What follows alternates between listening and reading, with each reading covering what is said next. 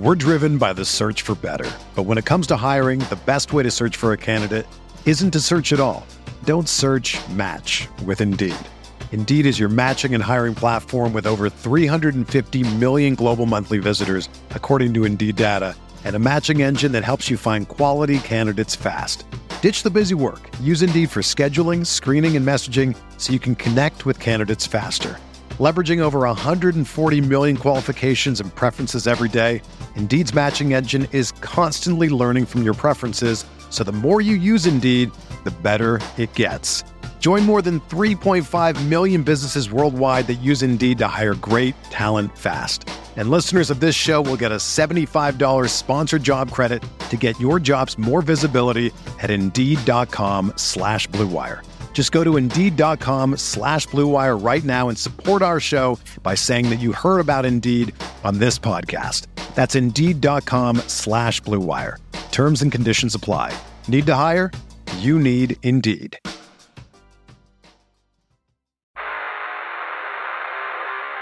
You don't want it. You don't need it, but you're going to get it anyway. The Kevin Sheehan Show.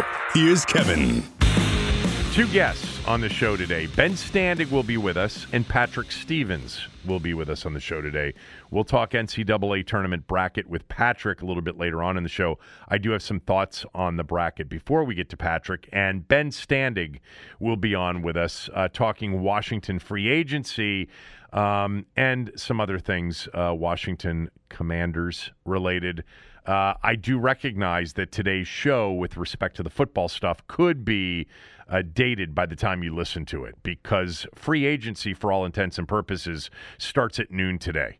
Uh, it's the legal tampering period, or whatever they call it. Uh, it is the period in which agents and uh, teams can talk and negotiate deals. At 12 noon today, you're going to start hearing all of the news related to free agency. And so Washington could pull off a big deal, uh, and this could be already published. Now, we are never, ever afraid of the emergency pod. So that's always in play uh, if they make a big, big signing. Tommy, by the way, will be back with me uh, tomorrow. Uh, God, so much has happened between the last time we did a podcast with Cooley. Um, and uh, and today's show. I mean, we had Deshaun Watson with no criminal charges. We had the Brady news from last night. Um, we had the Scott Turner extension. We had Carson Wentz speaking about the deal. So I'm going to try to touch on all of these things here in the open, and then we'll get to Ben, and then we will get uh, to Patrick. I do want to say thank you to all of you who have rated and reviewed the show. Please, those of you who haven't, do it. It's really helpful.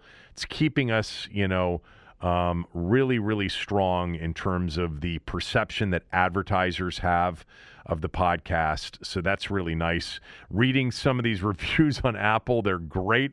Um, this uh, from uh, from Czabe fan, so a, a fan of Czabe's. Um, I live in Houston, love the show, love Tuesday and Thursday, helps me keep connected to DC sports teams.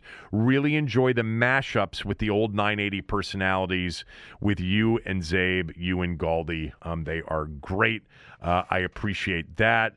Um, from uh, a Duke fan, great podcast. Listen to daily for my Red Skit, I mean, Commander Scoop.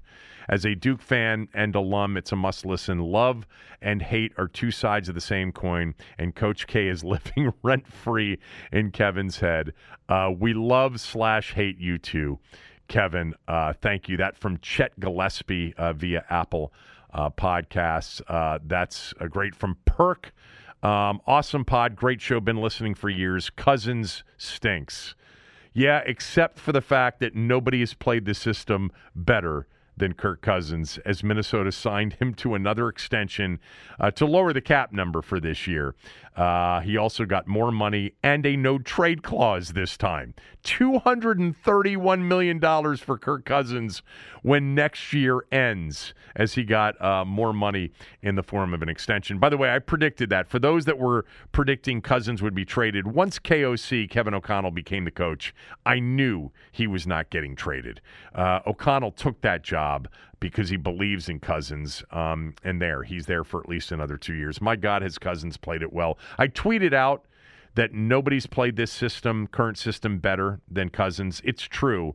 I also believe that if Washington back in 2015, at the end of that 2015 season, or even during the 2015 season, had been aggressive and said 20 million a year, 45 to 50 guaranteed, five year deal, I think he would have signed it then. Some of you disagree with me, but you're I know I know what the context was. They lowballed him, and that really set the path for you know, two straight franchise tags and then $84 million with Minnesota in the first guaranteed, totally guaranteed contract of all time. But during that 2015 season, if they hadn't lowballed him, which was kind of Bruce's move, he really never understood the market and was always looking for a deal.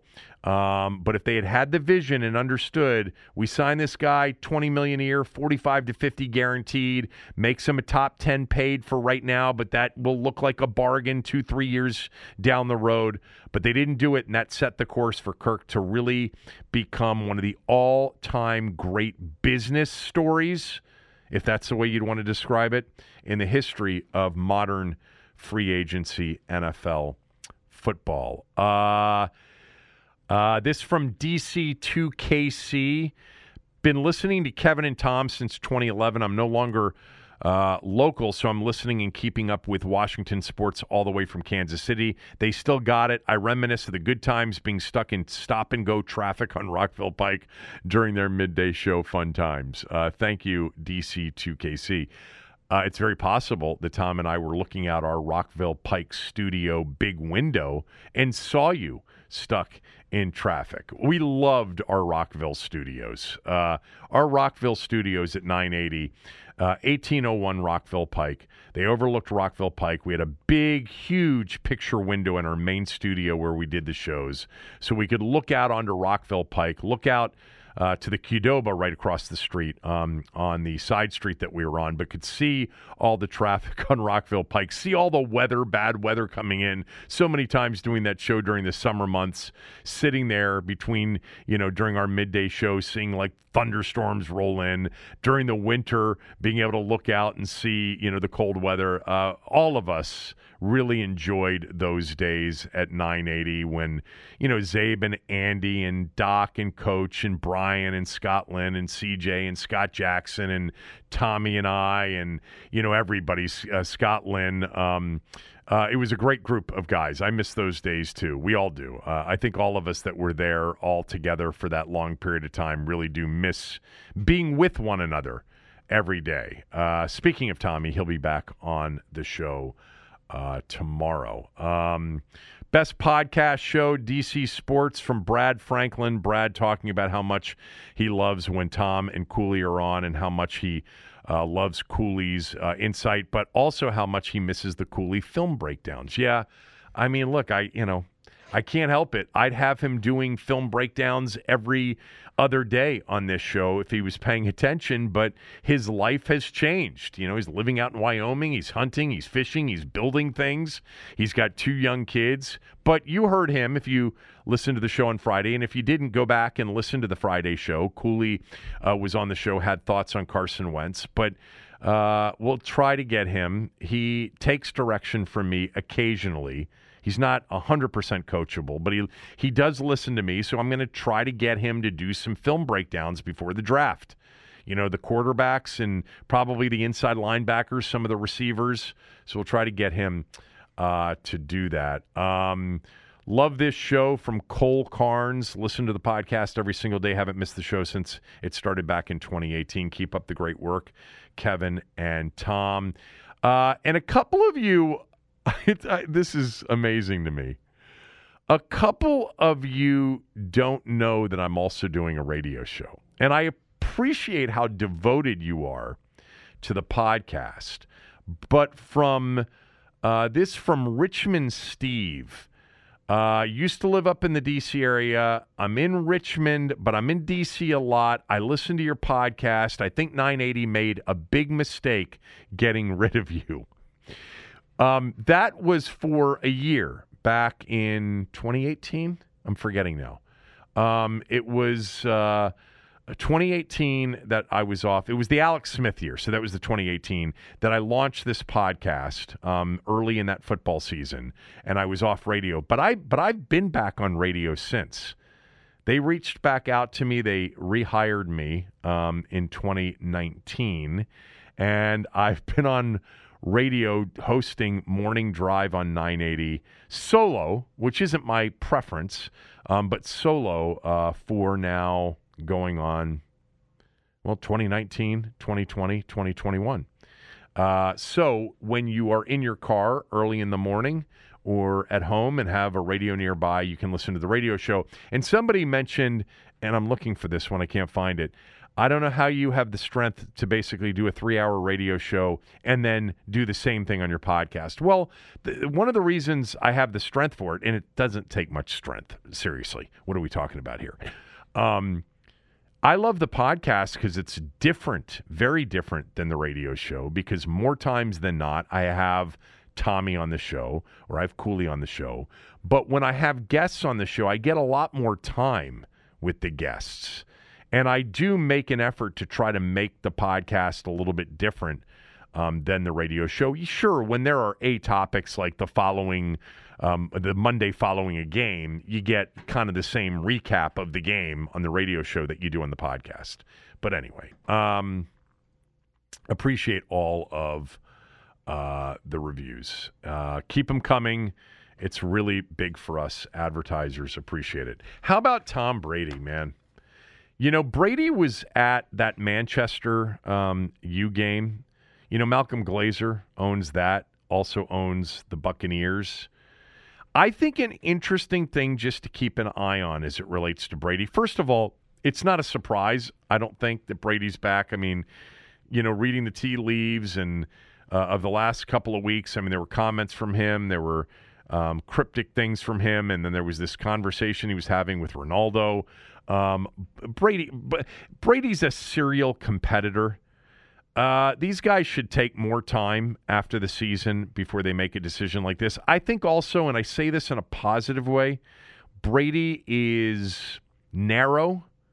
He is singular in focus. Like, what else is he going to do? What else is he going to enjoy if he's not competing playing football? I also think you always hear from guys when they retire what they miss the most. I'm going to miss the guys the most and being around the guys. And I think it was already becoming apparent that, you know, being with wife and young kids, it's great. And I, you know, I enjoyed it and still do enjoy it. Um, but it's not for everybody 24 7. Wouldn't surprise me if the wife said, uh, yeah, this is two months into this, not working out for me. Go, go play football. But here, here's the interesting thing about the Brady thing more likely than not, maybe he got this done with Glazer when he was um, at the Manchester United game. I'm wondering about the relationship between Brady and Arians. Just wondering about that relationship and whether or not Arians is an absolute given coming back. There will be obviously a lot more. I'm glad Brady's back. You know, the NFC quarterback landscape – looked like there was a possibility of no Rodgers, no Wilson, no Brady. Um, and all you got out of it was no Wilson. And yet Deshaun Watson could end up in Seattle or Carolina. So um, the NFC, uh, you know, still strong. And the odds dropped um, significantly. Um, Tampa went from, I think, plus uh, like 25 to 1 to 15 to 1 on my bookie and in other places once that news uh, was announced. I, I, I, as a, I'm an NFL fan now as much as I am a Washington fan.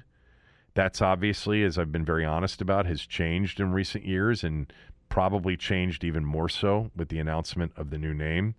So I'm a big NFL fan. I'm glad Brady's playing um, again. I love watching Brady uh, play. Uh, Scott Turner got an extension. And a lot of you really believe that the extension is somehow a Carson Wentz tied thing. I don't think it has anything to do with Carson Wentz personally. I think Washington's head coach Ron Rivera really likes uh, Scott Turner. I like Scott Turner, and I know I've been in the minority on that for a while. Going back to his first year, I thought he did a pretty good job. I think he did a pretty good job this year. He's had major limitations at quarterback. He's had lots of injuries, including some key players that were out this year, including his starting quarterback who was out this year. I think Scott Turner has proven in his two years as the offensive coordinator here that he is a bona fide um, starting uh, b- bona fide offensive coordinator uh, in the NFL. I do. Um, I I like Scott Turner. I have some criticisms of Scott Turner. My main criticism of Scott Turner is I don't think he leveraged the number one strength of Taylor Heinicke last year as much as he could have. I think the athleticism and the running ability of Heinicke was his greatest strength and there wasn't a lot of zone read, or not that we know of. For all we know, there was a lot in there each week, and Heinicke just decided not to keep it on the zone read. Um, I don't think there was enough designed run. I don't think there was enough quarterback draw. I don't think there was enough designed quarterback run. I don't think there was enough boot, but there was boot in the game. Uh, they, you know, bootleg uh, slash quarterback keeper. Uh, the Shanahan's called it QB keeper. Um, you know, when they stretch the ball out on a zone run look and then they keep it and they boot it back to the other side, the quarterback keeps it and then you throw to typically three layers, you know, uh, either a running back or fullback, a, uh, a tight end or a receiver. Sometimes it's just a tight end and two receivers. Um, sometimes it's just two layers of, of options, and you also have the option of running it. Uh, I, I, I didn't think there was enough of that for Heinicke specifically. It may be because there wasn't going to be a lot of that for Fitzpatrick, who would have played the game differently than Heinicke. Um, but I like Scott Turner, and I think they like Scott Turner. And I think whether or not they traded for Carson Wentz, it didn't matter that Scott Turner was going to get signed to a contract extension. And the signing of his contract extension extends him through the 2024 season, which would be Ron's fifth and final year. I think Ron really likes Scott Turner and has liked Scott Turner. You know, it's also a bit of a hey, we're keeping him, we're paying him. Now, if he got a head coaching job, he could leave for it because it would be an upgrade. But you know, I think there's some concern that that uh, that Scott Turner would be a sought after offensive coordinator if they didn't sign him. Um, so, and, and, maybe a potential head coaching candidate. Look, there was a point there during that four game winning streak this year where Scott Turner was actually mentioned in a couple of stories about a potential head coach, you know, candidate in this offseason. Uh, then there was Carson Wentz. Carson Wentz spoke and spoke, um, to, you know, in a letter to Colts Nation. And this is what he said he wrote this note. And this was following, by the way, um, a very religious message uh, based on a visit to a Christian school in Indiana. And I'm not even going to read that one. You can find that one. That was what came out before this came out yesterday, which I'm going to read to you. Um, and that very religious uh, statement, I couldn't make heads nor tails of some of you, you know, sent it to me on Twitter and said, "See, he doesn't want to be here." And I'm like, "How did you get that out of that?" And then some of you said, "See, uh, he really wants to be here." I couldn't figure out what the um, the he- heavy emphasis on God and religion in the statement to the kids' school that he was speaking to on Friday, I think it was. But here's what he wrote to Colts Nation, dear Colts Nation. Even though my family's time in Indianapolis has been short, we have loved being part of this community. Colts fans embraced us from the moment we arrived and made us feel at home. Hoosier hospitality is incredible. To the entire Colts organization, thank you for the opportunity. Ultimately, the season didn't end the way we wanted, but I'm grateful for the sacrifices each of you made so we could climb the mountain together. The relationships I formed are what I'll remember the most. The brotherhood that, that existed in the locker room goes well beyond one team or one season, and I have my teammates to thank for helping to create that culture. I appreciate love and wish nothing but the best for each of you. I'm looking forward to getting to Washington. This organization has a rich history and a roster full of talent. I'm going to do everything I can this offseason to prepare for a special season, and I can't wait to see you at FedEx Field this fall. God's plan, eyes fixed on him. Uh, signed uh, Carson Wentz. So there you go. Um, that was what he wrote. Uh, I think the relationships I formed, the brotherhood, you know, the culture. Um, look, when he gets here and he speaks to the media, and I'm hoping that I'll have a chance to interview him as well. Um, you know, some tough questions are going to have to be asked of Carson Wentz. You know, uh, you know some some football related, a lot of football related questions, no doubt, but some tough questions are going to have to be asked about Carson Wentz, and the, the the the the biggest being obviously, why didn't it work out with Frank Reich after one season? Why? and let's you know then you see what he says and then you, you follow up with a lot of the stuff that's that's been said bottom line is you know and, and by the way ron rivera is going to have to answer some of those questions. Why did you trade for a guy that got traded after one season with the guy that he had the best relationship with? Wasn't that a red flag? Are you concerned? What were your concerns? Um, why you know and i expect you know everybody to focus on the future and the positive but um, those questions certainly are questions that need uh, to be asked. By the way here we go. Here we go on nfl free agency. Um, it looks like mitch trubisky is going to sign with the pittsburgh steelers. Trubisky to pittsburgh not the giants. Pittsburgh. There's a there was there, there was going to be a market for Mitch Trubisky, no doubt about it. Uh, there was going to be a market for uh, Trubisky. No Washington news yet, so if that breaks during this, um, we'll talk about it. My interview with Ben Standig, which you're going to hear, was actually recorded earlier because it was the only time uh, we could uh, do it. So Washington's free agency starts today. Let me just cut to the chase on this, okay? They don't have a lot of cap space after the Wentz deal. Ben will update us specifically on what they have, but it's in the I think it's in the five to seven million dollar range, somewhere around there. Uh, they could restructure some players like Eric Flowers, et cetera. Um, but more likely than not, um, they don't have a lot of room to make a big splash in free agency. Uh, the needs for me are linebacker.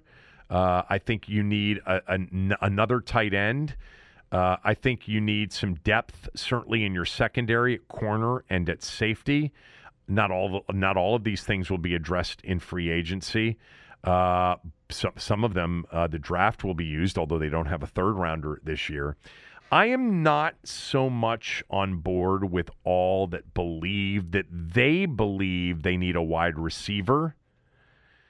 And we'll see on that. I my, my opinion is that they think uh, that Dyami Brown is going to be a strong number two with better quarterback play and in his second year.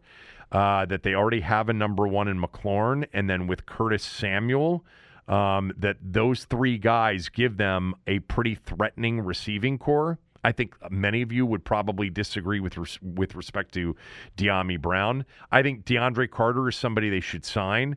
I wonder if somebody like Adam Humphries or Adam Humphries himself could be signed, but it's not going to surprise me if Washington doesn't sign a receiver in free agency or even draft one, you know, in their in the early rounds. You know, they have a first and a second and then no third anymore because it went to Indy for Wentz. Um, but I, I, I, just. I'm not in the camp of they're desperate for more playmakers and more speed. Um, I mean, I think they are, but I guess I just don't think they're going to do it. I could be totally off on this, totally off on this. But I know that they loved Dyami Brown, and I know that they still like Dyami Brown. And of course, they like Curtis Samuel. They paid him a shitload a year ago. And Terry McLaurin's big. Now, if they start getting a sense that they're going to lose Terry McLaurin next year, remember, they can always franchise him. There's always a chance they could draft a receiver at 11 overall or in the second round, but, you know, maybe a Garrett Wilson or a Drake London or, you know, a Chris Olave or the kid from Arkansas, Burks. Maybe they end up liking one of those guys a lot and like him a lot more than Dyami Brown uh, as a number two. I just don't see that. I don't see it being a first round pick, a second round pick, or a big splash in free agency. I think linebacker's a possibility. I think a guy down the list, very far down the list, depending on uh, how healthy is he is, because he had a pec injury late. But a guy like Josey Jewell from Denver is a, a Rivera kind of player. I think um, hard nosed, high IQ, big time tackler, big time playmaker. Uh, but he had a pec injury in Denver last year, so I don't know uh, about his availability. But they're going to be looking, obviously, to upgrade the middle linebacker position here in the offseason. And then, you know, you've got some tight ends like a Gerald Everett, you know, out there, or Robert Tonyan. I don't know if that's going to be the play, um, but you've got some tight ends um, out there. You've got a corner, a veteran corner, and a guy like Patrick Peterson, who's turning 32, but he's going to be down the list in terms of money demands. You could get him on the cheap. And I'm, I'm giving you guys down the list because of their cap space situation. I don't think there's a big splash coming in free agency. And that's where I want to um, segue to next. And that is this that their best deals have been the shorter term deals, you know, the prove it deals. The Logan Thomases, the J.D. McKissics, the Cornelius Lucases, the Ronald Darbys in 2020 the Leno Jr., who they you know said prove it, he did, and they signed him to a an extension. DeAndre Carter, Ricky Seals Jones, David Mayo, Adam Humphries, Bobby McCain. The big signings, Kendall Fuller is the only one that's really worked out. Four years, forty million. Curtis Samuel, obviously, you know, a, a bust in year one. Not that it's going to be an overall bust. And then William Jackson, you know, difficult so far. We'll see.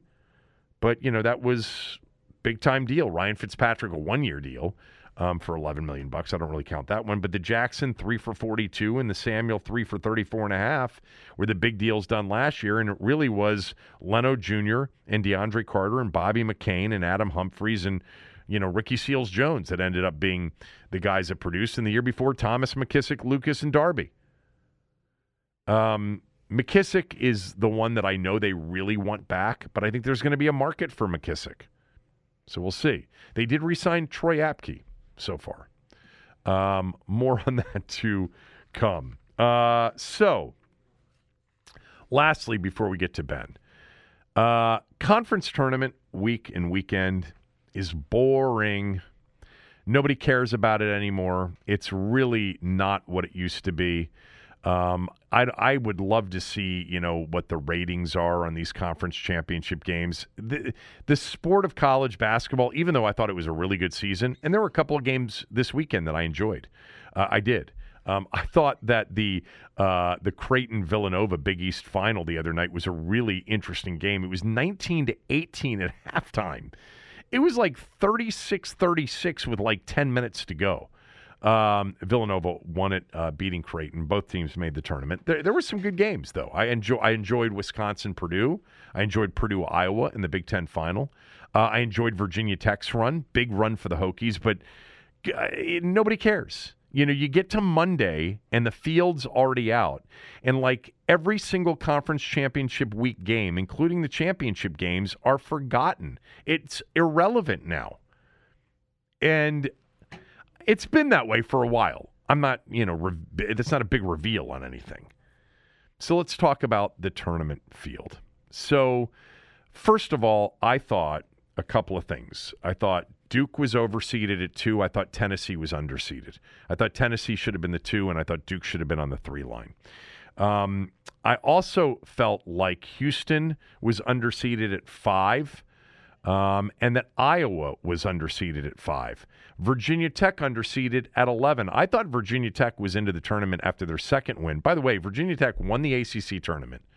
Young is a great coach. Really love watching him coach that team. They run great offensive sets. And don't forget that Mike Jones, the DeMatha coach, is on that staff. You know, he made that move, and maybe Mike, if Virginia Tech makes a little bit of a run, will get a look, you know, somewhere next year. Uh, but I thought Virginia Tech was in, but apparently they needed to win the ACC tournament to get in. We'll ask Patrick about that. Um, but uh, I thought they were underseeded at 11. and and Iowa was underseeded at five, which kind of tells you that the these conference tournaments didn't mean much to the committee, other than you know the automatic bids where a team could only get in get in via automatic bid, because Iowa is is not at the best case is not the 17th best team in the country right now. There's no way. They are rolling. They are impossible to guard. I think they're a possible Final Four team. But I say that, and I understand that Fran McCaffery, since he's been at Iowa, has never reached the second weekend of the tournament, including with Luka Garza last year. They got beat in the second round by Oregon, right? I think it was Chris Duarte who had a huge game, and they lost to Oregon in the second round. Iowa doesn't defend one of their issues, but I'm not sure anybody can score with them right now. They are really prolific offensively. They won the Big Ten tournament man, it seems like they haven't lost in a while. In fact, when was the last game Iowa lost? And they have, you know, they they hung the 112 in the in the opener um, of the Big Ten tournament, which was a tournament record. We talked about that uh, last week. Iowa has won right now coming into this tournament. Okay, they lost to Illinois on the road 74 72 but they have won nine of their last 10 games, averaging roughly about 90 points a game. Um, I like I like them a lot. I thought they were underseeded in this draw. Couple of quick thoughts um, about ma- um, matchups. Um, I'm looking forward to seeing. I'm looking forward to seeing Arkansas, UConn in a second round game. Two very tough, tough teams. Man, sometimes it really does seem like Danny Hurley's about to become completely unhinged. But man, he's got a tough, hard nosed team at UConn. I think they can beat New Mexico State. I think Arkansas can beat a very well coached and a good team in Vermont. That's a second round game. I'm looking forward uh, to seeing. Um, I'm looking forward to seeing a Gonzaga Arkansas Sweet 16 game uh, out west. Uh, in the South region, very much looking forward to a potential Houston, Illinois second round game. Although I know UAB and Chattanooga are going to be chic upset picks in the first round. Uh, but to see Kelvin Sampson face off against Illinois, who remember last year was, you know, every a lot of people picked Illinois to get to the Final Four and even win the title, and they lost to Loyola Chicago, uh, Loyola Illinois, excuse me. Um, in the second uh, in the second round of that tournament uh, last year, uh, and Loyola's back, you know, in the field again. Loyola Chicago is, and uh, and they play Ohio State, a struggling team out of the Big Ten. But I'm looking forward to in that South region a Houston. Illinois second round, and then a potential Nova Tennessee Sweet 16 game. I think Tennessee's got a chance to get to the Final Four, but I think Villanova does too. Uh, in the East, um, couple of, of interesting potential matchups um, down at the bottom of that East bracket. I think a Kentucky Purdue Sweet 16 game could be great, but I think Kentucky will have their hands full with San Francisco or Murray State in the second round. And I think Virginia Tech can beat Texas, and then I think Virginia Tech could beat Purdue too. I really do. I mean, I've I've always been on Purdue, and I'm a big Matt Painter fan. They just don't guard very well. Um, also in that bracket, a Baylor UCLA Sweet 16 game would be awesome. Midwest, um, a Kansas Iowa uh, Sweet 16 game would be outstanding. And I see Iowa getting through Richmond and then more likely than not, in my opinion, South Dakota State, who I think could beat Providence. Um, so I'm looking forward to a potential Iowa Kansas game in the Sweet 16. Also, Wisconsin Auburn would be a, spe- a spectacular Sweet 16 game. Auburn hasn't been playing well. Keep an eye on that. Um, there's some people that like Jacksonville State. Wouldn't surprise me if the USC Miami winner gives Auburn a tough game. This tournament is, you know, some people are going to say that Arizona and Gonzaga in particular, and maybe even Kentucky are playing at a level. Kentucky lost. You know that was not the SEC final. The SEC final was Tennessee and Texas A&M. Buzz Williams' team did not make uh, the tournament. Uh, they needed to win against Tennessee in the SEC final yesterday. They did not. Tennessee's playing awfully well. Man, they are big, physical, and good on defense with Rick Barnes as an outstanding head coach. Those are some of the matchups I'm looking forward to. Um, you know, in terms of snubs, I don't really. Uh, there wasn't a lot of griping from the bracketologists. Again, we'll talk to Patrick later on. Um, I didn't have a problem with Michigan making the field. To be honest with you, I didn't have a problem with Indiana making the field. Um, I guess I was a little bit surprised that Texas A&M wasn't in the field. Uh, North Carolina being seeded eight, I thought was a bit high, but it just kind of reminds you that this tournament is a television show first and foremost. And if North Carolina can get by Marquette, Baylor, North Carolina um, would be better than, let's just say, uh, having uh, a nine or a 10 seed, a 10 seed like San Francisco be seeded eighth or ninth, and having Baylor play San Francisco or Murray State. You know, something like that. Um, never forget uh, that this is a television show, and the seedings are there to produce some really attractive matchups with the schools that draw eyeballs, like North Carolina, uh, like Duke, like now actually, you know, Gonzaga, Kansas, Baylor, Arizona, Nova, Duke, you know, clearly, uh, Kentucky. So I think it's going to be a fun tournament. Uh, tomorrow with Tommy, I'll go through the formula that I go through every year that gives me the teams that I think will be in the Final Four. And we'll pick brackets, Tommy and I will, uh, together. He gets very frustrated with that process, which always makes me um, happy whenever he gets frustrated. That's a happy thing. All right, up next, Ben Standig, right after these words from a few of our sponsors. We're driven by the search for better. But when it comes to hiring, the best way to search for a candidate isn't to search at all. Don't search match with Indeed. Indeed is your matching and hiring platform with over 350 million global monthly visitors, according to Indeed data, and a matching engine that helps you find quality candidates fast. Ditch the busy work. Use Indeed for scheduling, screening, and messaging so you can connect with candidates faster. Leveraging over 140 million qualifications and preferences every day, Indeed's matching engine is constantly learning from your preferences, so the more you use Indeed, the better it gets. Join more than 3.5 million businesses worldwide that use Indeed to hire great talent fast. And listeners of this show will get a $75 sponsored job credit to get your jobs more visibility at Indeed.com slash BlueWire. Just go to Indeed.com slash BlueWire right now and support our show by saying that you heard about Indeed on this podcast. That's Indeed.com slash BlueWire.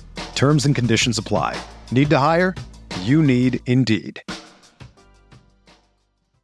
The best way to learn a language? Immersion. Living where the language is spoken and using it every day. But if that's not in the cards this year, you can still learn a language the second best way, and that's with Babbel.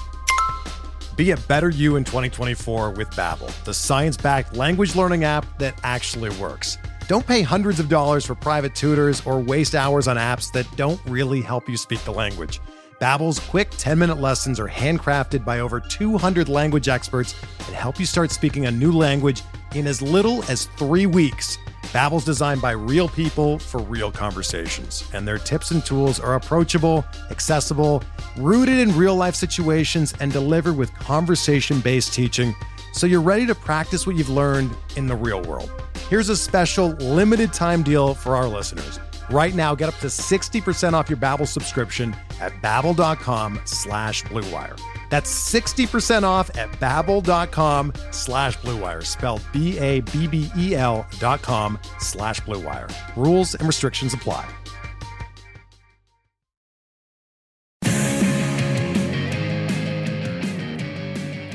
All right, on the podcast with me, Ben Standig from The Athletic, at Ben Standig on Twitter, the Standig Room Only podcast, the 39th ranked podcast in the football category on Apple's, uh, you know, hot chart list.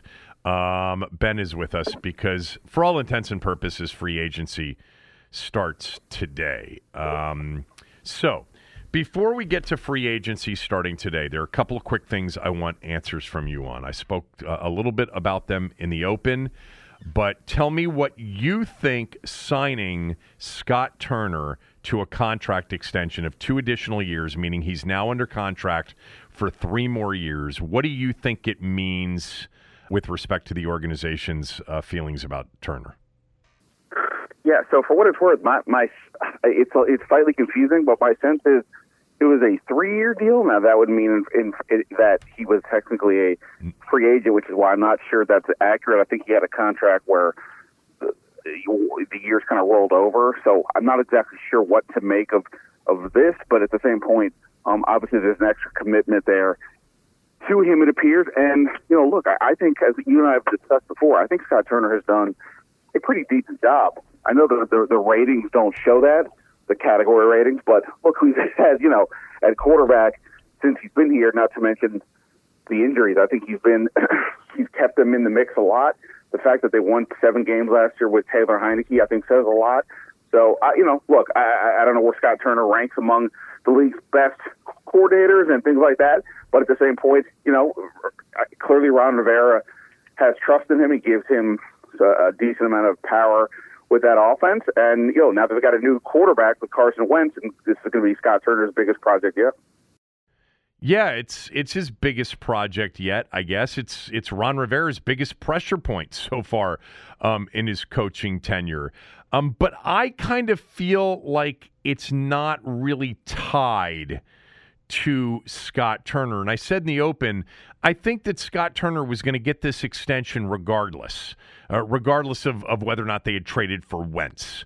Uh, I just think that they like, you know, Scott Turner, that Ron Rivera likes Scott Turner. Your thoughts on that? Yeah, I, mean, you know, like I was saying, clearly, you know, Ron Rivera has loyalty in his guys. He has not essentially gotten, he's not changed anything other than, you know, based on re- retirement or some things like that. So he likes his group, and Scott Turner, he's given a fair amount of autonomy to with this offense, just like he's done with Jack Del Rio on the other side. And uh, yeah, I, I mean, look, I think Scott's a, a confident young man. I think he obviously comes from good stock with Norv Turner, who has been around the team as well. And you know, trust for Rivera is obviously huge, and he clearly does seem to have have that with him. Uh, and, and look, I like I said, anybody who's going to be just negative on Scott Turner, if you're a film breakdown maven kind of person, I mean, bully for you if you want to tell me he stinks or whatever. But I think he's done a pretty reasonable job considering the hand he's been dealt at quarterback. When over two years, the best quarterback he's had has been what Alex Smith on one leg. So you know, I think all things considered, he's done a pretty reasonable job, and you know, I, I think Rivera understands that. All right. Where is Washington right now at 11:15 a.m. on March 14th with respect to the salary cap? Um, so my my sense was on the sort of back of the napkin math as of this going as of last night was about 6.6 million, and that includes holding money aside for the draft class, about 4.4 million there. Now, since then, they've added they've done two minor deals, uh, re-up Troy Apke and Tyler Larsen. those are, you know, sort of vet minimums, so that's not going to do too much. One way or the other, you're going to have to have guys on the roster who make that kind of money anyway. So that doesn't change too much. The question is, what what comes next? They have a you know some restructure possibilities with Ereck Flowers being the most obvious. I, I don't know if I see any just like definite guys they could cut to make more space. Although Deshazor Everett would be a candidate uh, for sure, but um, yeah, that, that's going to be interesting to see what else can they do here to create a little bit more room uh, because you know other than Landon, Landon Collins, they don't have a ton of like obvious guys. The the number right now you're estimating at yeah about six point six million. I okay. double checked with uh, Brad Spielberger who does salary cap analysis for Pro Football Focus, and that's kind of the mat, the number he came up with for me. Um, so yeah. Okay, so what do you think they're going to do in free agency? Well, uh, you know, obviously they've made the huge move already. I, I've been eyeing Mike linebacker and adding a veteran versus a rookie. It just makes more sense if the whole point of get of up, upping that position is to get some more experience on the field at a, at a crucial spot.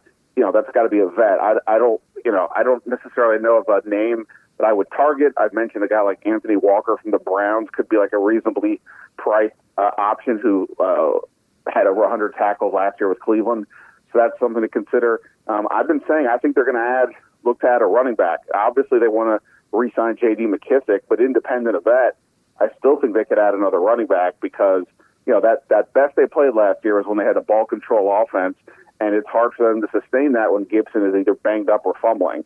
So I think having another running back would be would be key. Now that may not be free agency, that could be the draft, but I think that's something to keep an eye on.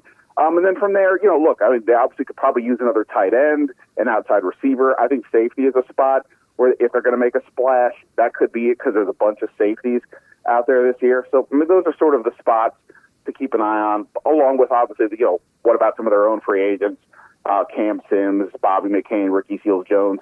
In theory, they want to keep a lot of these guys, but we'll see. Yeah, I mean, I, I, um, I talked a little bit about in the open the um, what they've done successfully in the two years. They've done a lot of short-term deals uh, that are kind of, you know, if you want to describe them this way, prove it kind of deals. Um, in some cases, they just didn't have to pay anymore, and they were taking flyers, um, which is also kind of a prove it thing.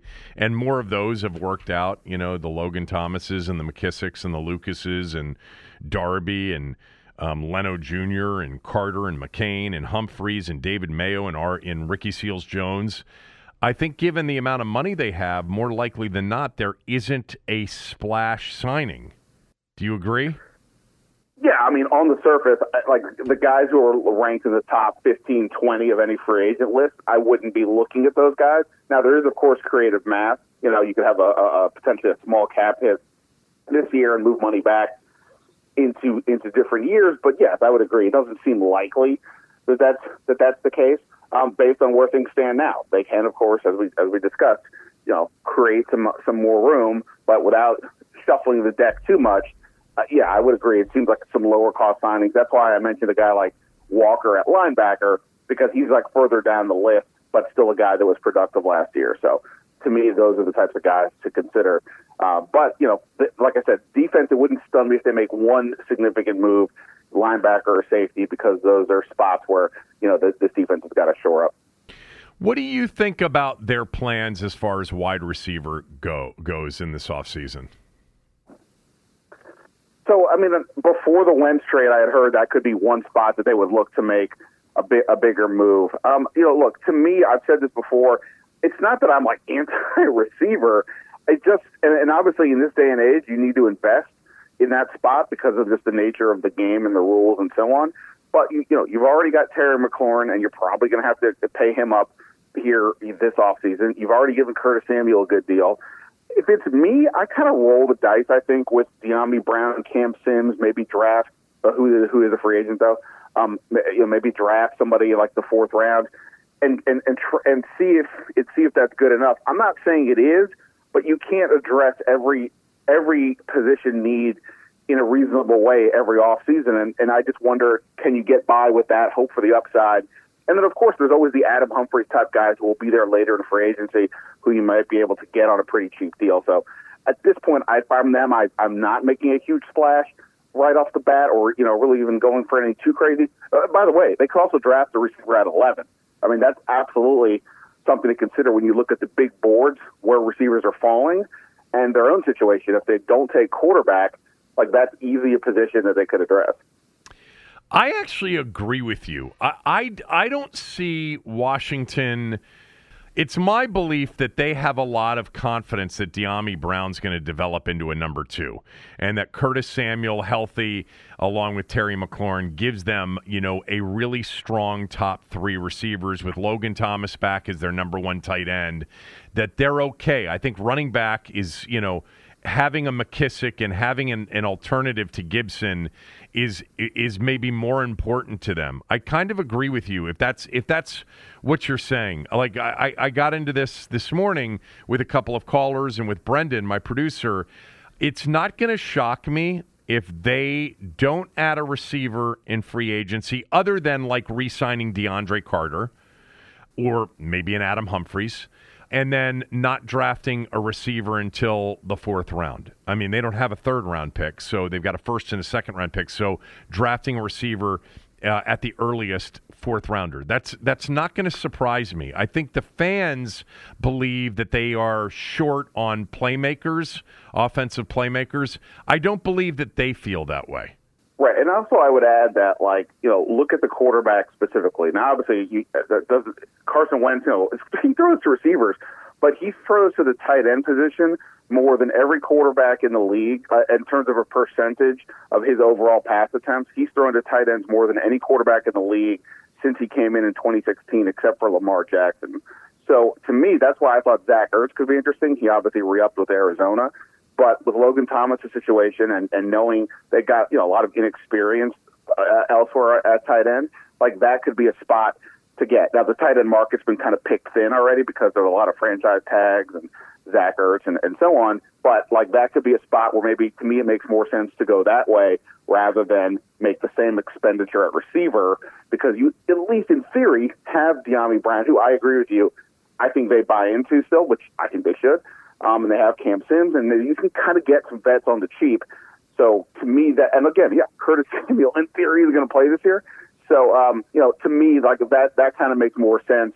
But we'll just have to see what options are presented to them ultimately. Yeah, there are a couple of guys like Evan Engram, pass catching tight end, OJ Howard, pass catching tight end. Um, are out there. Gerald Everett, more of uh, a pass catching tight end, really, than overall. So there are some tight ends out there in free agency. Uh, that that that'll be interesting. On the inside linebacker, and running back spots since you hit on them. You know, give me just your like kind of final guesses. Like if they did something in free agency at the running back position, who do you think it would be? Um, I mean, running back spot. I mean, it, you know, I remember. I'm trying to think who I had on my list the other day. Like a guy like Phillip Lindsay, who played with the Broncos. Sure. He's got some starting experience. Like, and it, he's not a guy that you could. I I don't think he's looking to be a, a bell cow for anybody. So I think a guy like that could make a lot of sense. Um, uh, yeah, so so I think I think a guy like that, I'm, I'm blanking on who else I kind of had at that spot.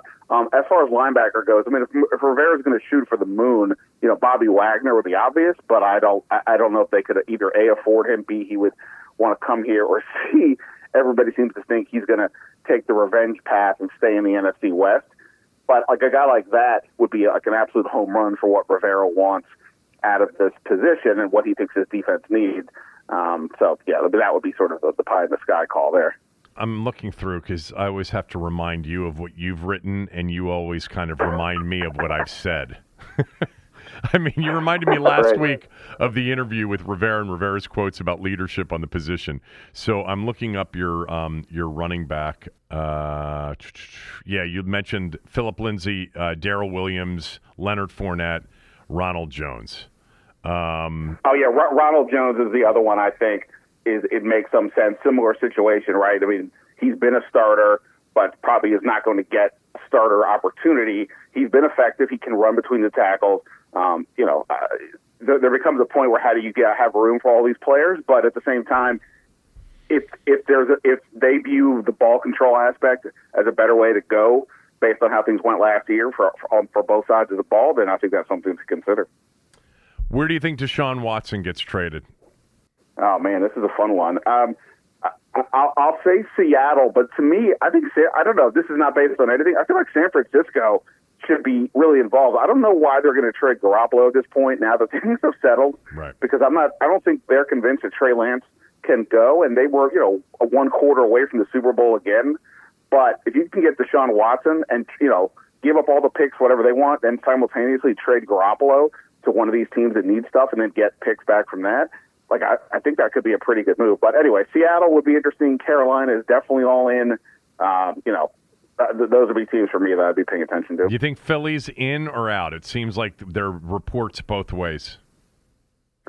Uh, I think they're in. I mean, it sounds to me like like we're, we're you know a, a, good third of the league is like legit in uh, to to some degree. I mean, even hearing stuff like there are teams that you would never have considered before that might be in now, but not once the legal process um, went the way it did the other day for him. So um, this could be a wild situation to say the least. Uh, and I would think any team that doesn't automatically have Joe Burrow, Justin Herbert, Aaron Rodgers should be looking at this.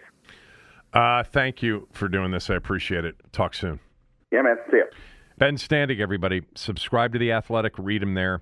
Uh, follow him on Twitter at Ben Standig. Listen to his podcast, Standig Room Only. Uh, let's talk some NCAA tournament with Patrick Stevens next, right after these words from a few of our sponsors. For the ones who work hard to ensure their crew can always go the extra mile, and the ones who get in early so everyone can go home on time, there's Grainger, offering professional grade supplies backed by product experts so you can quickly and easily find what you need. Plus, you can count on access to a committed team ready to go the extra mile for you. Call, clickgrainger.com, or just stop by. Grainger, for the ones who get it done.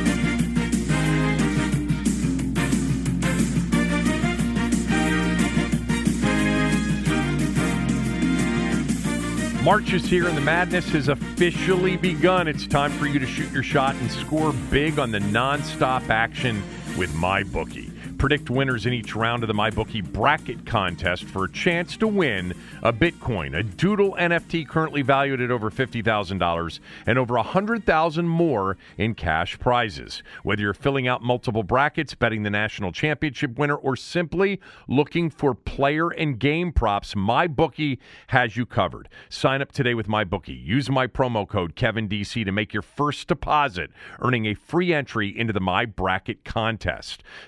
Selections for the bracket have officially begun. They close out March 17th at noon before the Thursday games start. So make sure you get your deposit in now using my promo code KevinDC to secure that free entry. Bet anything, anytime, anywhere with my bookie. All right, let's talk some NCAA tournament, and let's do it with my friend Patrick Stevens, who, of course, is the Washington Post's bracketologist. He covers college basketball coverage uh, covers college sports um, for the Washington Post. Follow uh, Patrick on Twitter at D1S Course uh, on Twitter.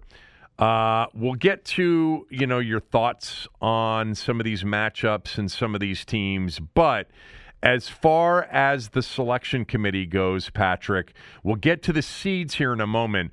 But were there any snubs uh, or teams in the field that you don't think should have been?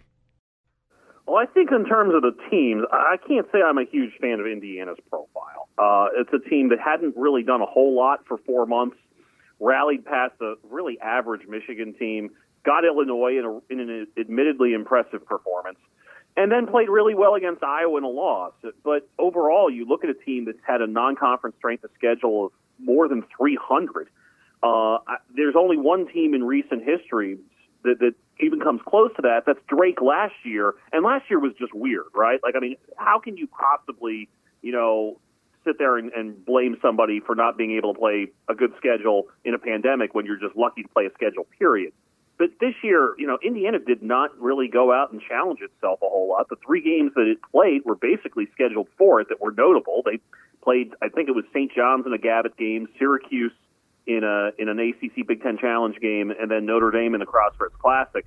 I just kind of look at that and and, and I, I wonder what's going on there, especially when you look at another team that had probably a, a similar resume coming into the week, maybe a little bit worse, but had a better week in Texas A&M that beat Arkansas, that beat Auburn, that beat a borderline Florida team, and they find themselves four spots out of the field. So, so to me, that's uh, that's the combination of teams that puzzles me the most. I had SMU in the field, Wyoming not in the field. Those are reversed by the committee. I'm okay with that. I mean, SMU's a good team, not a great team, not a not a profile that you look at and it doesn't overwhelm you, but it, there's nothing really terrible to it either. Whereas and with Wyoming, kind of the same deal, like a team that beat only one other team in the field away from Laramie, and that was Cal State Fullerton. Uh, a lot of quad one and quad two victories, but over teams that you wouldn't necessarily consider to be particularly great. Uh, and so I thought they were going to get left out, but good for the Cowboys for getting in. Uh, I think that the tournament is better with teams like Wyoming in it uh, than than teams like a, an average Indiana team. The Indiana Texas A and M thing. Um, just a follow up question on A and M. Buzz Williams left a job at Virginia Tech where he was getting to the tournament basically every year. And by the way, they've done a nice job. Mike Young has. I think he's an excellent coach, actually. And they made a really good run through the ACC tournament and won it without a close game other than the first game, the overtime game against Clemson. It's funny, that game I thought was going to be a problem for them because Clemson was playing very well heading into that tournament. Did Buzz Williams make a mistake leaving Virginia Tech for his alma mater? Not money wise, but No. otherwise. It, it, first of all, it's not his alma mater. He actually went to a school called Oklahoma City. Oh, why did I Texan think- Why did I think it was his alma mater?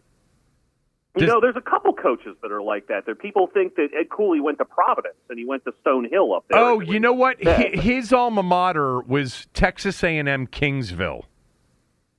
Okay. Yeah, I thought that there was a fit with A&M, but it's A&M Kingsville. I'm looking it up right now. Um, he went Okay. he went to some school Oklahoma City, but then he went to Texas A&M Kingsville. But for whatever reason, I thought it was the Texas A&M in College Station. So I've been wrong about that for a couple of years. But back to the the central question. Back, back, back to back to Buzz. Back to Buzz. Okay, you have to understand that Buzz Williams is wired is a, a dude that's wired a little bit differently. Like that is a guy that is always thinking that you know the the the shelf life on a coach anywhere is probably like six to eight years, and he's always thinking about what's next. I mean, this is a guy that has made it a habit of having his GAs like FOIA every last coaching contract in the world so that he knows every last little thing that's asked for in a negotiation. So, you know, I think at Virginia Tech, uh, the time was not short by any stretch of the imagination, but I think that's a guy that's always looking to reset the clock a little bit. And Texas A&M, I think, is an ideal place for him in that he can go and be quirky and you know have his uh, have his approach to things. It, it won't necessarily dominate attention, and, and in a lot of ways, I think that's a great place for a coach to be. Those type of schools where they can just go and coach, and okay, maybe it's a football school, but it, it's a place where you have probably a little more time uh, to do things, and, and I think A and M is clearly trending upwards here. Uh, I, I don't think he made a mistake at all. That that's one of those that, that made all the sense in the world. Interesting, because he was on such a roll at Virginia Tech, at, uh, you know, a place that Seth Greenberg, for all of his television success, and I thought Seth, you know, did a nice job, and they were always like the bubble team left out of the tournament. But I think he went to one tournament in all of his years there, and that was it. And uh, Buzz Williams had him going to the tournament basically every year down, the, you know, down the stretch. Um, so, uh, you know, you mentioned it's funny, and I, I often think about somebody who uh, is one of my favorite coaches, always has been. He's got a very good team, which will lead us into the seeding conversation here in a moment. But as always, for whatever reason, since he left Providence way back in the day, long time ago, he was Gary Williams' uh, assistant at Ohio State, um, and, and and was at George Mason for several years. But Rick Barnes basically has picked football first schools and had great success. Clemson, Texas, and Tennessee are his jobs over basically the last 25 years. And he has been great in almost every place he's gone. Um, got to a Final Four with Texas, had a couple of really good teams, I remember, at Clemson, um, but didn't, you know, have the tournament success. But he's at Tennessee. Um, and it's funny about those guys, right? You know, uh, he he's made a lot of money. He's had a lot of success, and yet at the places he coaches, basketball is like a distant second, if not a third, to spring football. Yeah, and, and this thing is, is if all these guys at that level, right, have pretty healthy egos.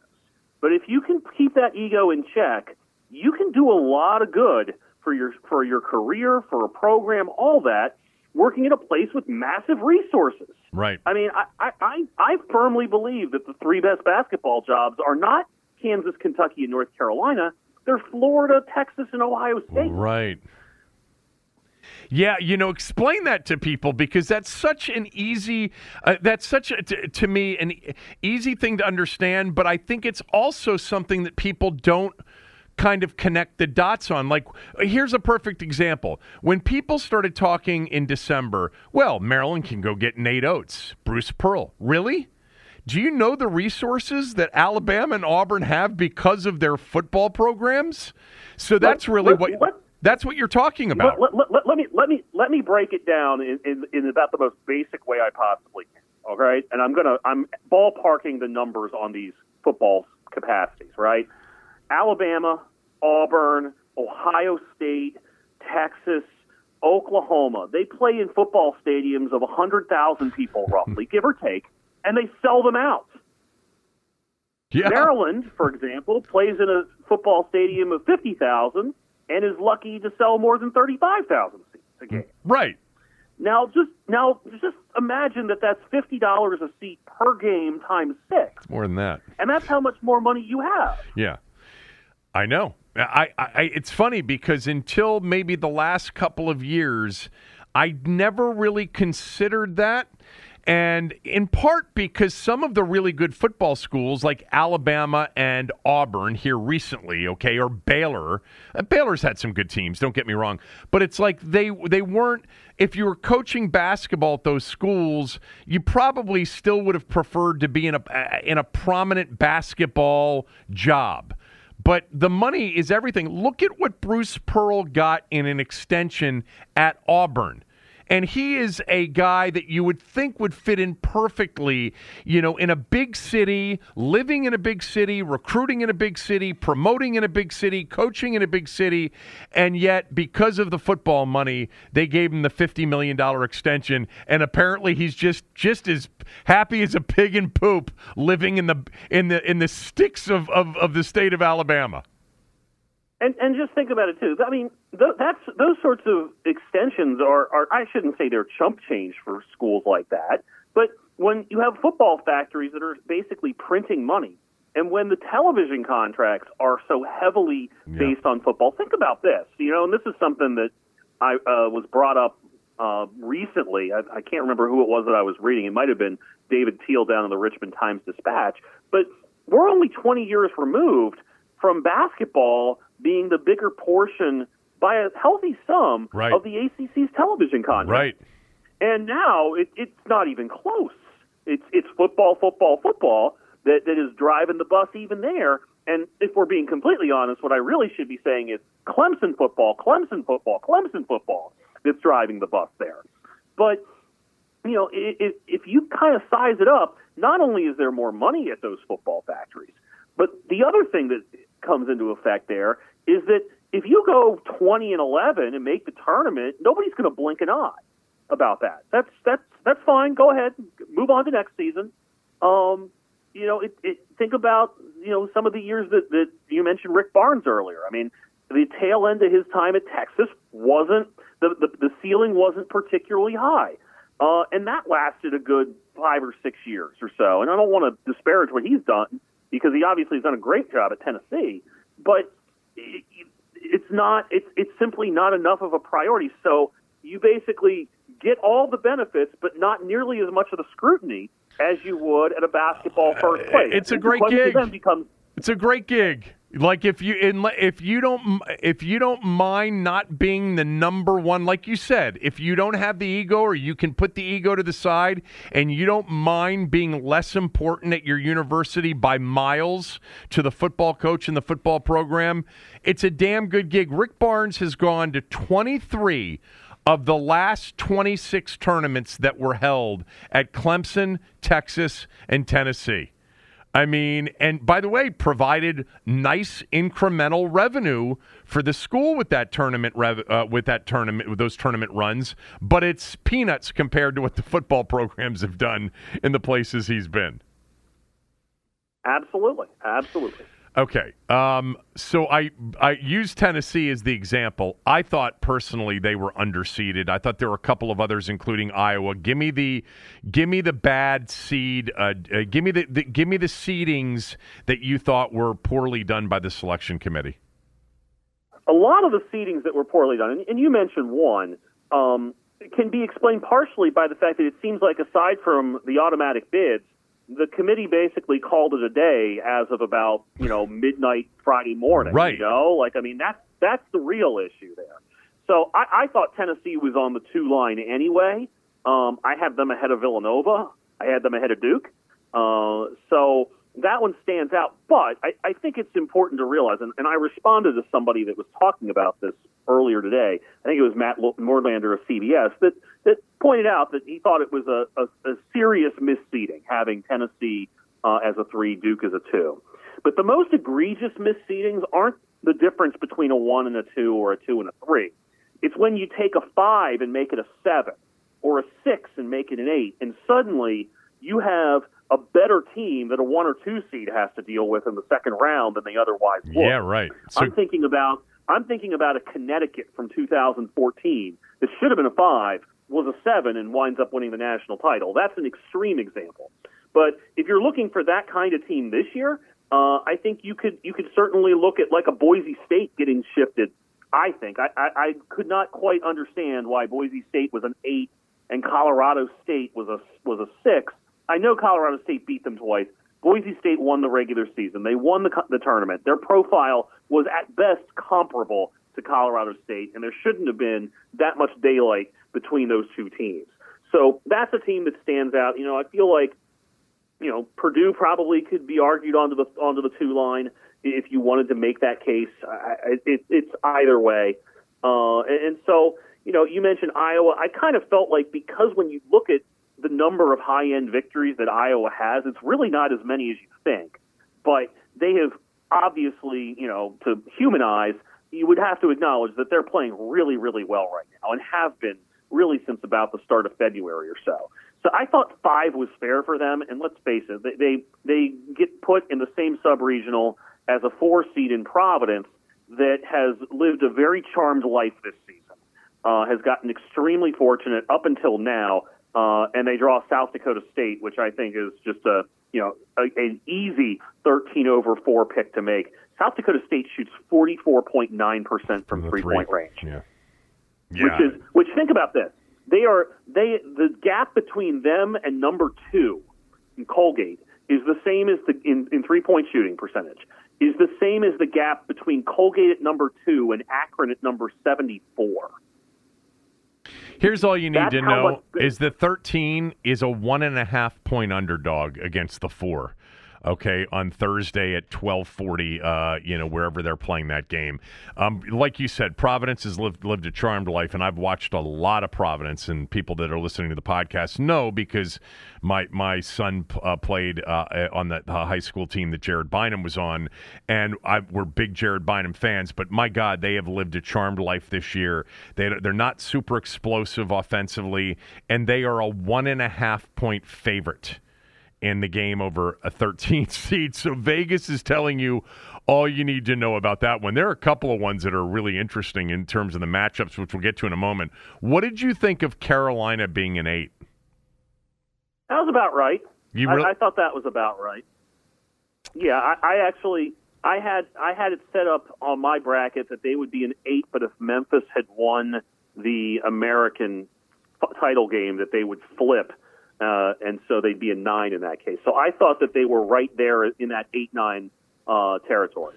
Um, you know, I, I, I always remind people this is a television show, and to get, you know, Carolina potentially into a second round. First of all, Carolina Marquette's a pretty good first round game, but a Carolina Baylor second round game is pretty good. Did did Virginia Tech need to win the ACC tournament? It kind of appears as if they did. They they absolutely did. Did you feel they that way going into the tournament? I thought you told me last week on radio that they, they if they got to the finals they would be in good shape. I didn't think I thought they might have a shot if they got to the final. And and if you start removing things like, well, you know, maybe Indiana doesn't win a game or two there, or you know, maybe Wyoming loses to UNLV.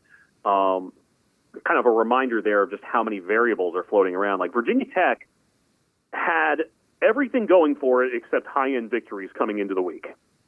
They had great metrics, particularly the predictive metrics. They'd played well on the road, but the number of high end victories they had was not significant. They'd won at Miami. That was about it.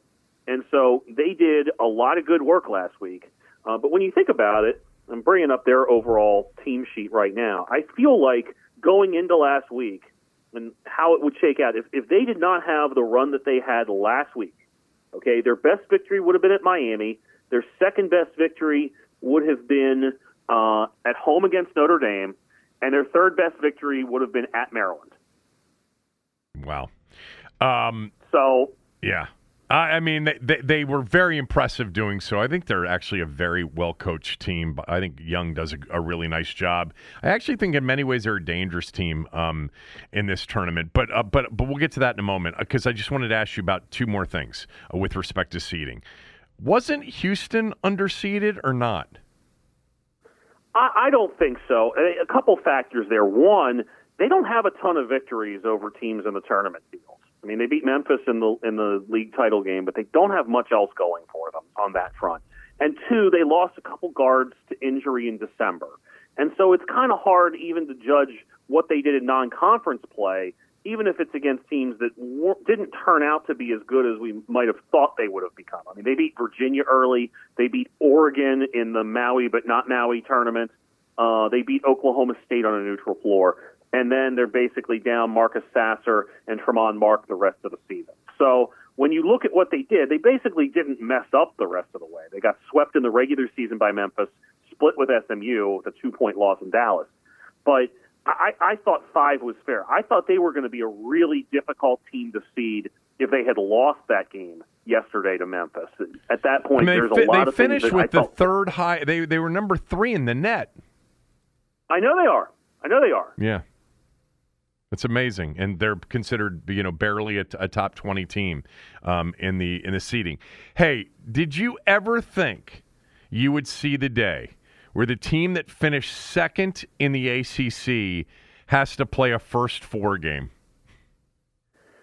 Well, there therein lies the hazards of these bloated conferences and how the schedule plays out. So you sit there and say Notre Dame, they're 15 and 5 in the ACC. How in the world could this have happened? Notre Dame basically drew whatever the reverse of an inside straight is in terms of luck. Maybe it is the inside straight. They, the six teams that they played twice in league play were the six teams that played on Tuesday in the ACC tournament. Right. They played the bottom six teams twice. They went 11 and 1 in those games. But against everybody else, they were 4 and 4 in the regular season and then dropped a game to Virginia Tech you know, in a lot of ways, the best thing that they did all year was actually beat Kentucky. Uh, because if they don't have that victory, it looks like they wouldn't be in the field. Uh, but yeah, I would say that it is pretty damning for the ACC to see its second place team, even if that's a lit, you know, even if it's not a balanced schedule, uh, to be playing a game in Dayton like a, you know, that, that's that's the sort of thing that you expect the second place team maybe in the A10 to have to go do, or the Mountain West to have to go do. And in this particular season, beyond Duke, the league really wasn't particularly good. Give me the first round upsets to you, um, based on you know uh, covering the sport all year that you, you that you think you're going to look really smart about. Uh, well, let's start with uh, I'll, I'll, go Davidson over Michigan State in what really doesn't count as much of an upset at all. Uh, interesting subplot there. Foster Loyer, the former Spartan, has been fabulous for Davidson this season and leads the country in free throw percentage. Wow. Uh, I I think uh, I think a team uh, that you know we mentioned that Virginia Tech a little bit earlier. I think Texas is ripe for getting picked off. that's a 6-11 game. I'll, I'll I'll take South Dakota State right now with its 21 game winning streak, 30 wins on the season. Feel like Providence is vulnerable in that game.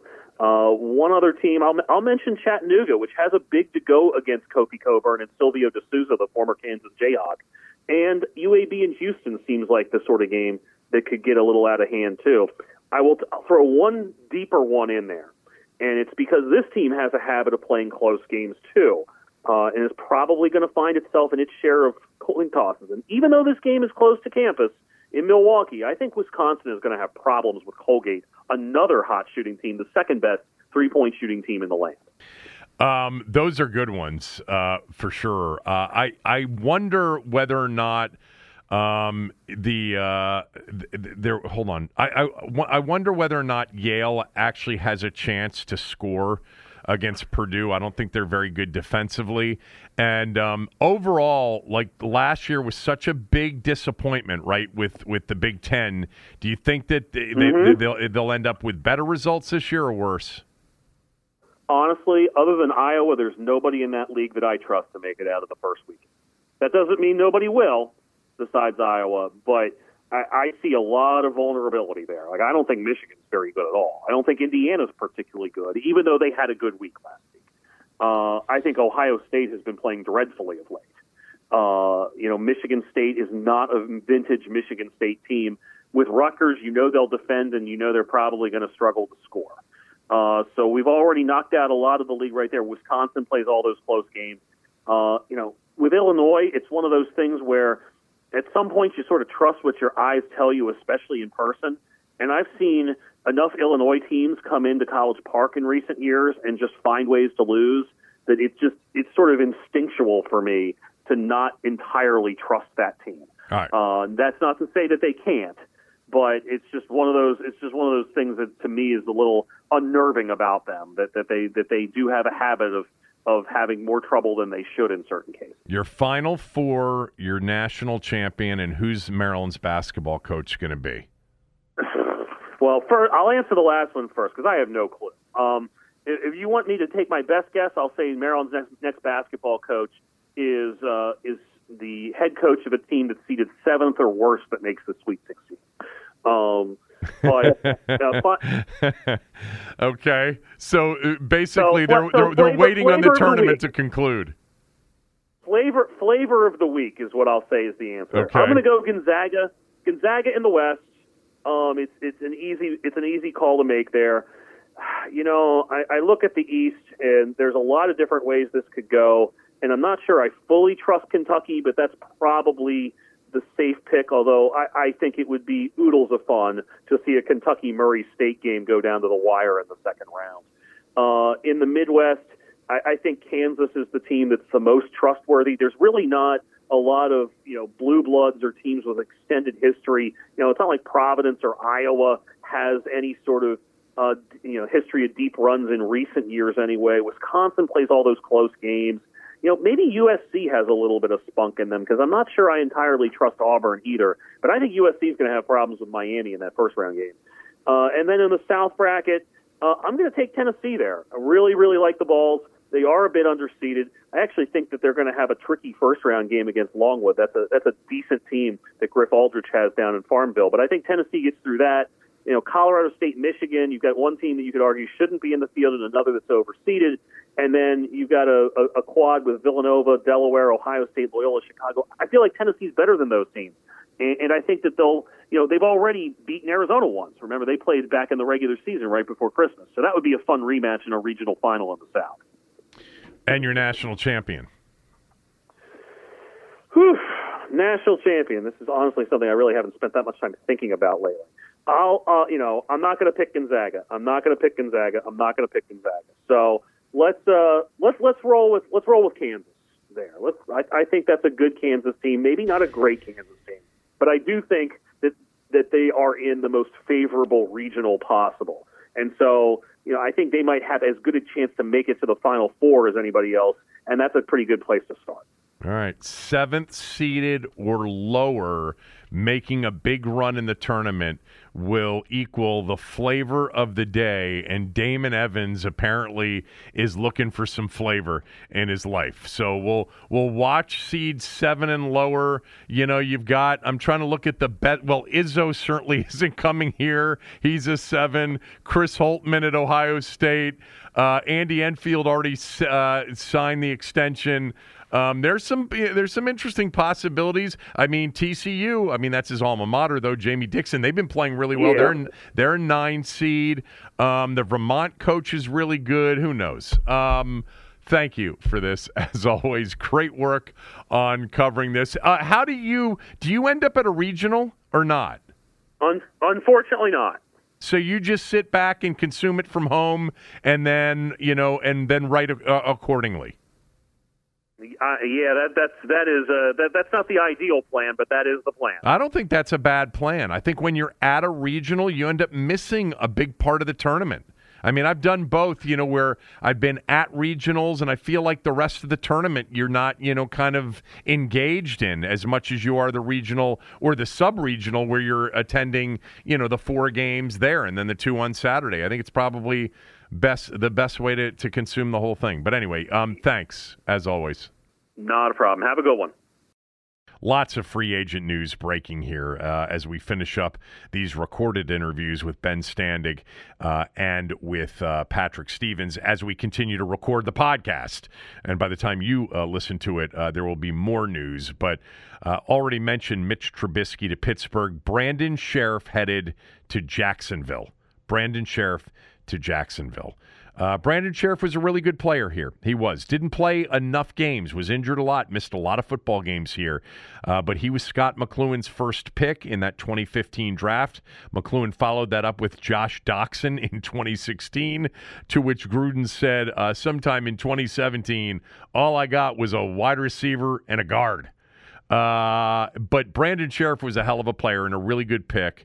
Uh, but uh, injured a lot. And the bottom line with Brandon Scherff, as it was with Kirk Cousins and Trent Williams, they had uh, legitimate assets in all three of those players that could have brought back a lot more than just the compensatory picks uh, they got for Cousins and will receive for uh, for Scherff, and the minimal compensation they got from San Francisco for Trent Williams. They should have traded Kirk early um, before 2017 uh, when they realized he wasn't going to sign here. Should have signed him to a long term deal at the end of 2015. Should have traded him uh, going into the 2017 season. Should have traded Trent Williams when you had an opportunity to get back a lot more in compensation than you got from San Francisco, and they should have done the same thing with Brandon Scherff. Scherff.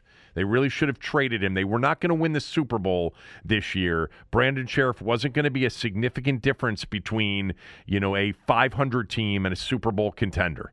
And they should have traded him last offseason. Uh, it was getting harder once you went down that path. We've learned that here of the franchise tag. Uh, but Brandon Scherff was a good pick, was a good player. They didn't keep him long enough. They didn't win enough with him, in part um, not the winning part, but in part, uh, his issue was not available all the time. All right, that's it for the show today. Back tomorrow with Tommy. We'll make our bracket picks region by region uh, on tomorrow's show.